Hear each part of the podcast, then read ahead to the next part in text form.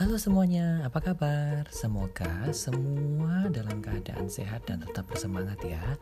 Jumpa lagi dengan host favorit kamu, Kevin dari The Curious Kevin. Hari ini kita sudah ada di episode ke-34.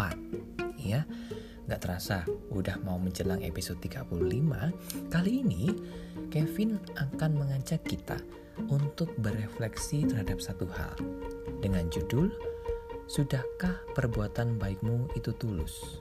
Sekali lagi ya, sudahkah perbuatan baikmu itu tulus? Oke, karena ini akan membawa kita pada satu tahap untuk menjadi orang yang mampu berbuat baik dengan ketulusan. Sama-sama yuk kita dengerin episode kali ini ya.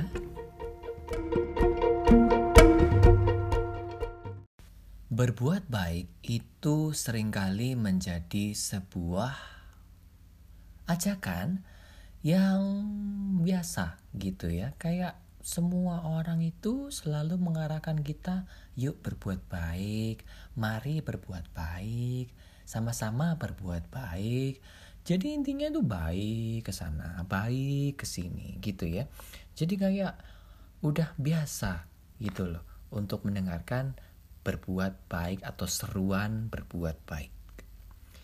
Tapi pernah nggak terpikir apakah perbuatan baik kita itu sudah tulus? Atau kita cenderung punya motif? Baik secara sadar maupun tidak, sering kali ketika kita berbuat baik itu kita melakukannya karena motif. Ya. Misalnya dalam hal pertemanan kamu baik dengan A, B, dan C, baik kamu sadari atau enggak, kamu punya ekspektasi. Aku baik sama A, B, dan C supaya nanti ada imbalannya, ada balasannya, ada timbal baliknya. Jadi kayak hubungan yang transaksional gitu. Atau juga mungkin kalau kamu itu atau kamu sedang dibaikin sama orang Kadang-kadang mungkin kamu mikir bahwa dia sekedar baik aja. Padahal mungkin dia juga punya motif yang sama. Aku baikin dia supaya nanti dia bisa nemenin aku. Aku baikin dia supaya nanti dia bisa balas jasa aku. Aku baikin dia supaya dia lebih um, mengerti sama aku. Aku baikin dia supaya dia bisa begini begitu sama aku. Jadi sering kali kita sadar atau enggak, ternyata baik itu ada motifnya. Apakah itu hal yang baik atau buruk? Kalau kamu bilang itu buruk, kadang-kadang memang iya. Kenapa? Karena kalau itu dilakukan murni karena motif supaya mendapatkan imbalan atau balasan, kebanyakan nih ya, kebanyakan akan menimbulkan rasa kecewa. Kenapa? Karena adanya ekspektasi yang dibentuk. Jadi ketika ekspektasi sudah dibentuk, kemudian kamu tuh berbuat baik karena kamu ingin dia memenuhi ekspektasi kamu dan kamu nggak mendapatkannya, akhirnya perbuatan baikmu itu kamu pandang sebagai sebuah kesia-siaan. Jadi bukan sebuah aktivitas yang memang mestinya dilakukan dan bisa dilakukan itu tanpa ekspektasi yang berlebihan atau ekspektasi yang sesuai dengan pikiran kita sendiri. Padahal kita tahu bahwa tidak semua orang berpikiran sama dengan kita. Dan sebaliknya juga ada orang yang berpikiran sama dengan kita. Jadi nggak bisa dipukul rata satu sisi kiri orang semua bisa mengerti, nggak bisa dipukul rata juga sisi kanan orang nggak bisa mengerti. Jadi ya 50-50. Cuman ada baiknya ketika kita berbuat baik dengan motif itu kita juga menyediakan dua ruang yaitu adanya ruang ekspektasi kalau memang dibalas sesuai dengan keinginan dan juga ruang kecewa jika kemudian ternyata tidak dibalas sesuai dengan keinginan. Ya. Ini sih mungkin lebih ke arah kayak pertemanan gitu ya. Entah itu mungkin di dunia kamu sekolah, kuliah, atau mungkin di dunia pekerjaan ketika kamu bantu temanmu A dengan maksud supaya nanti A ini bisa bantu kamu dalam hal ini, dalam hal itu. Yang kan murni itu aja motifnya. Ternyata si A ini malah nggak bantu kamu dan nggak ngerti bahwa kamu butuh bantuan itu. Dan akhirnya ketika karena motif kamu nggak terpenuhin, kamu akan kecewa. Dan kemudian kamu merasa bahwa ah, percuma berbuat baik sama orang. Akhirnya kepukul umum atau mungkin kalau bahasa gampangnya itu secara generalisasinya memukul secara umum bahwa ah, percuma lah berbuat baik sama orang nggak ada balasannya gitu. Padahal kalau berbuat baik yang ada motifnya ya itu harus disiapkan ruang kecewa. Karena tidak semua orang berpikir sama seperti kita dan kalau memang dia berpikir sama seperti kita, ya kamu terima di ruangan yang ruang e, pemenuhan ekspektasi gitu. Tapi memang sebaiknya sih sebaiknya e, ruangan tersebut dua ruangan, dua ruangan yaitu pemenuhan ekspektasi ruang pertama dan ruang kecewa sebagai ruang kedua itu harus seimbang kalau kebaikanmu ada motifnya gitu. Supaya apa? ya supaya menerima kenyataan bahwa ya kalau memang dibalas sama berarti dia berpikir dengan cara yang sama. Kalau nggak dibalas sama atau malah balasannya berlainan ya disediakan ruang kecewa. Jadi tetap objektif. Itu kalau kebaikannya ada motifnya. Terkaitan dengan judulnya, yaitu Sudahkah Perbuatan Baikmu Itu Tulus, Kevin lebih tertarik untuk highlight di mana kita ini bisa berbuat baik itu dengan bebas. Gitu ya. Dengan bebas itu maksudnya gimana? Gini. Kalau dalam sehari-hari kehidupan kita gitu ya, kita tuh selalu punya pilihan. Kamu mau punya perangai yang buruk, perangai yang jahat, atau perangai yang baik itu juga pilihanmu gitu loh. Memang ada hal-hal tertentu yang membuat kita nggak bisa milih. Mungkin ekspresi wajah, ekspresi wajah kelihatannya kalau pertama kenal tuh seram, kejam, tapi ternyata setelah kenal oke okay, gitu kan kadang memang itu sebagai bentuk kayak pertahanan diri atau supaya memfilter orang itu nggak apa-apa wajar gitu dilakukan. Cuman yang dimaksudkan di sini adalah ketika kamu berbuat baik terhadap orang secara acak ya atau secara bener-bener tanpa uh, sorry tanpa motif itu akan membuat kamu merasakan hidup yang lebih penuh atau bermakna Kenapa bisa gitu? Karena gini. Sering kali itu ya, kita sadar atau enggak, setiap orang dari kita, setiap kita itu punya eh kalau kita bilang tuh bahasanya luka gitu ya. Entah itu luka yang memang eh, disebabkan oleh orang lain atau memang luka itu disebabkan oleh situasi macam-macam gitu. Jadi setiap kita itu sebenarnya membawa luka. Dan luka ini wujudnya banyak. Ada yang wujudnya jadi toxic people seperti di episode ke-32 dan ke-33 yang minggu lalu dan dua minggu lalu sudah dibahas. Ada juga orang yang efeknya ke situasi. Jadi mungkin uh, dia itu secara ekonomi bagus tapi mungkin orangnya perhitungan. Ada yang secara ekonomi kurang jadinya kayak hidupnya nggak bisa menikmati sepenuhnya. Atau juga kalau orangnya itu kelihatan di depan ramah ternyata di belakang suka kayak apa namanya ngedumel ya. Kalau bahasa Indonesia itu suka ngomel gitu. Atau mungkin juga orangnya di depan kayak suka ngomel tapi ternyata di belakang baik macam-macam gitu kemudian ketika kita melihat hal-hal ini luka ini kita masih menyadari bahwa ternyata semua orang ya semua orang pada awalnya itu pada awalnya nih mereka deserve untuk dapat perlakuan yang baik. Kenapa saya bilang awalnya? Karena apa? Karena kalau melakukan tindakan yang baik di awal, di awal ini ya, kita bisa lihat selanjutnya bagaimana karakter orang ini apakah dia mengapresiasi atau dia biasa aja atau dia bahkan cuek itu akan kelihatan gitu Dan ketika kita bisa berbuat baik dengan mereka, entah itu kemudian bisa menyentuh luka mereka, mereka merasa bahwa oh ternyata ada yang peduli sama saya, oh ternyata ada yang baik sama saya, nggak semua orang jahat sama saya. Jadi benar-benar permulaan dari perbuatan baik itu akan membuka banyak sekali pintu. Baik untuk kamu mengenal dalam hal mengenal orang dan untuk orang tersebut. Mungkin orang itu mengalami luka, mengalami hal yang nggak mengenakan, tapi ketika dia menerima perbuatan baik pada pertama kali, dia akan lebih bisa mengapresiasi hidupnya, sekelilingnya. Atau mungkin juga ada yang langsung prasangka buruk, ah dia baik ada maksudnya. Mungkin seperti itu. Cuma yang Kevin tekankan di sini adalah perlunya kita menekankan, memupuk, dan mulai mempelajari, mempraktekkan untuk punya perbuatan yang baik secara tulus. Ya.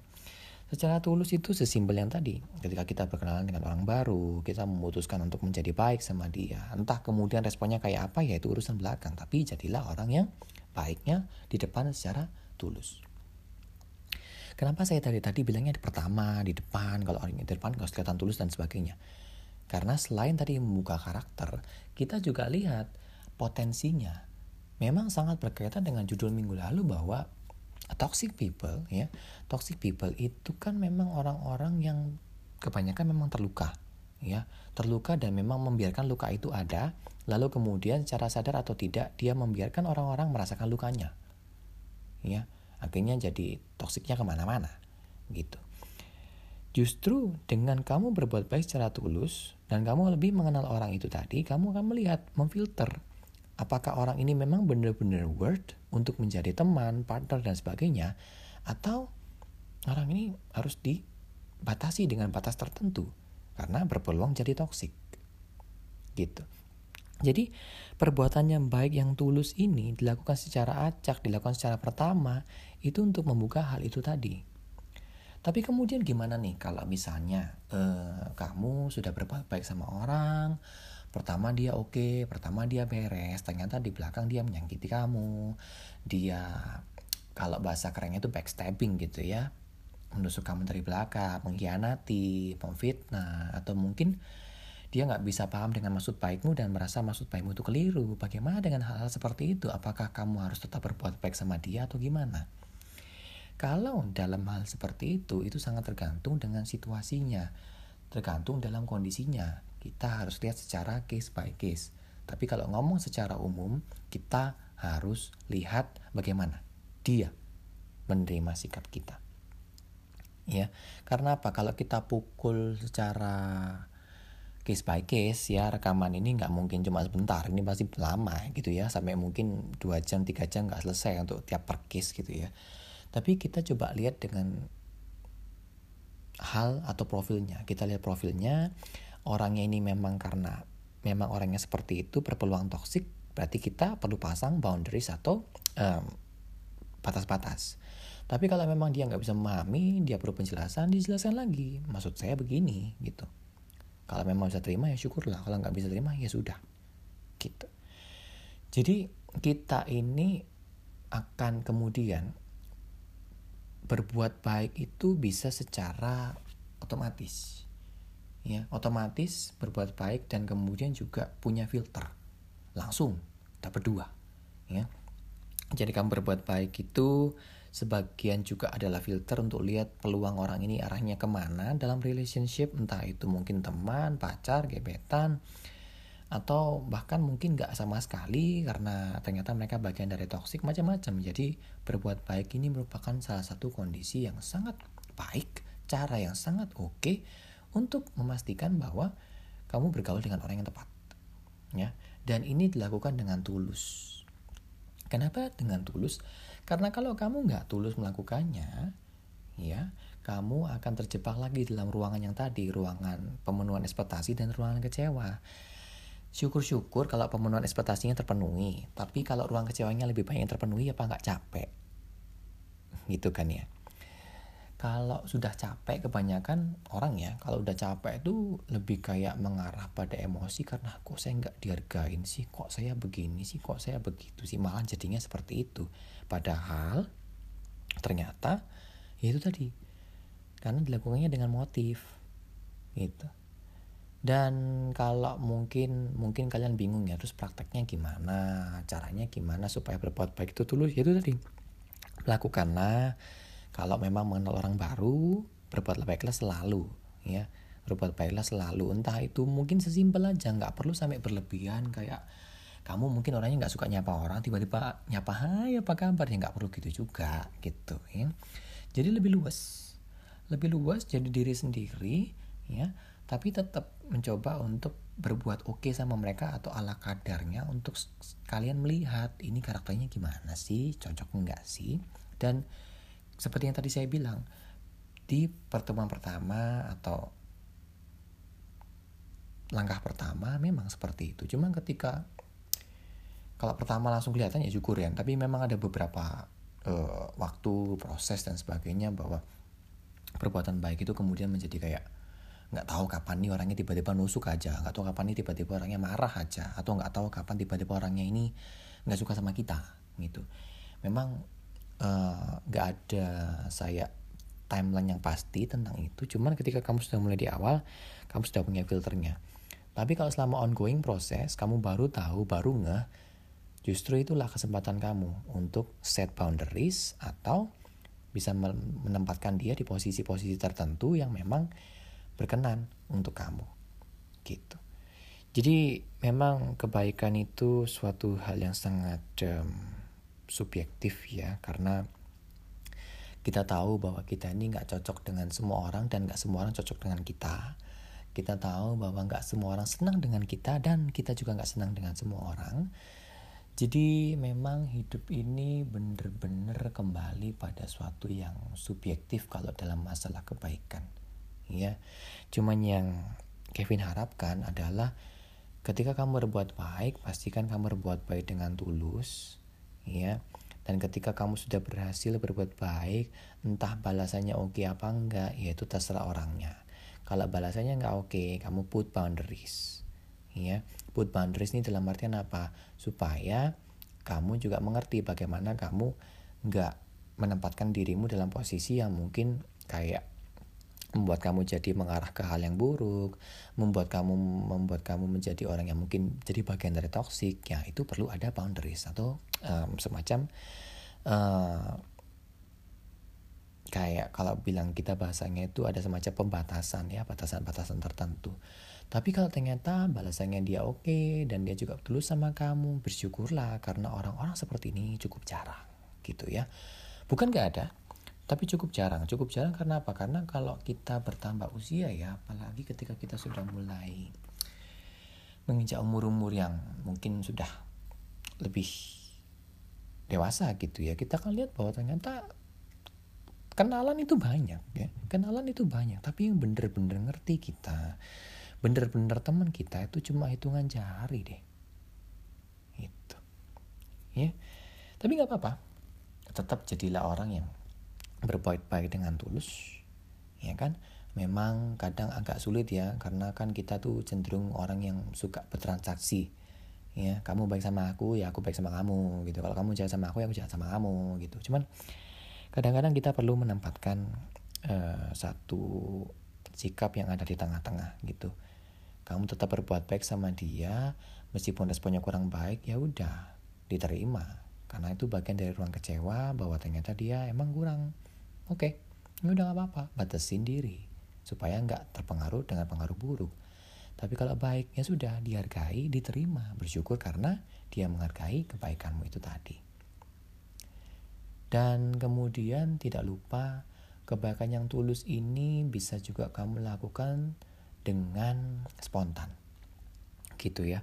Spontan tuh maksudnya kamu bisa membantu orang-orang yang memang membutuhkan bantuan kamu baik itu support secara mental, menjadi pendengar yang baik, atau mungkin menjadi sebuah tempat memberikan solusi yang oke, okay, atau kemudian juga menjadi orang yang mampu untuk um, membantu orang, baik secara finansial, non finansial, atau sekedar mungkin ide dan sebagainya. Kenapa? Karena kadang-kadang ya Kebaikan yang tulus, apalagi spontan, itu tanpa kita sadari kadang membantu banyak orang. Dan ketika kita bisa membantu orang karena kebaikannya spontan itu, meskipun kamu tidak melihat balasannya karena mungkin orang itu nggak bisa balas kamu, atau mungkin memang ya eh, nggak uh, langsung bahasnya ke kamu, lihat orang lain gitu. Tapi itu akan membuat kamu merasa bahwa hidupmu itu bermakna, hidupmu itu berarti, kehadiranmu itu diperhitungkan. Itu yang penting. Oke, okay?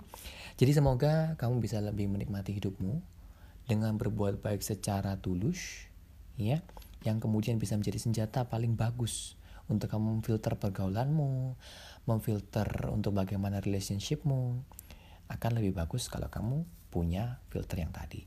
Dan kalau sudah ongoing proses, kamu juga punya filter bahwa setelah kamu tahu orangnya memang seperti apa, kamu bisa set boundaries atau menyempatkan batasan-batasan atau kemudian menerimanya di bagian tertentu dalam hidup kamu yang tentunya bisa dua-duanya saling berbuat baik dengan tulus tanpa motif. Oke. Okay?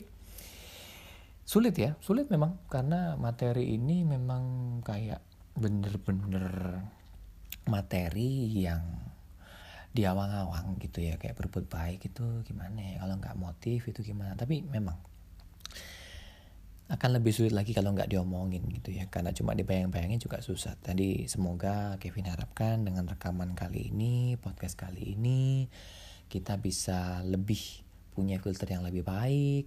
Kita kalau kita berhasil punya filter itu kita akan memiliki lingkungan pergaulan yang lebih oke. okay. Kalau mungkin kan bertanya sama keluarga gimana? Sama sebenarnya. Kita set boundaries kita tetap respect tapi kita set boundaries supaya apa? Supaya kesehatan mental kamu tetap terjaga. Oke, karena berbuat baik itu kalau kesehatan mentalnya nggak terjaga kan nggak tulus akhirnya ya. Nggak tulus, mengharapkan balasan, terus nanti kalau balasannya nggak sesuai, kecewa, marah, akhirnya bereset ke mana-mana. Padahal cuma dari mental yang nggak beres gitu lagi nggak lagi nggak sehat, lagi nggak kayak nggak konsen atau mungkin lagi nggak enak gitu. Oke. Cukup sampai di sini untuk um, episode kali ini. Semoga bermanfaat untuk kamu semua dan Kevin harapkan semoga kita bisa mulai memaknai perbuatan baik kita dengan tulus agar kita selalu dikelilingi oleh orang-orang yang memberikan support kepada kita dan kita juga bisa belajar dari orang-orang yang ternyata menjadi toksik buat kita untuk menghidupi hidup yang lebih baik. Memang kita tidak bisa menyenangkan semua orang, tapi kita bisa menjadi orang yang menyenangkan dengan cara kita masing-masing. Be yourself and be a good one.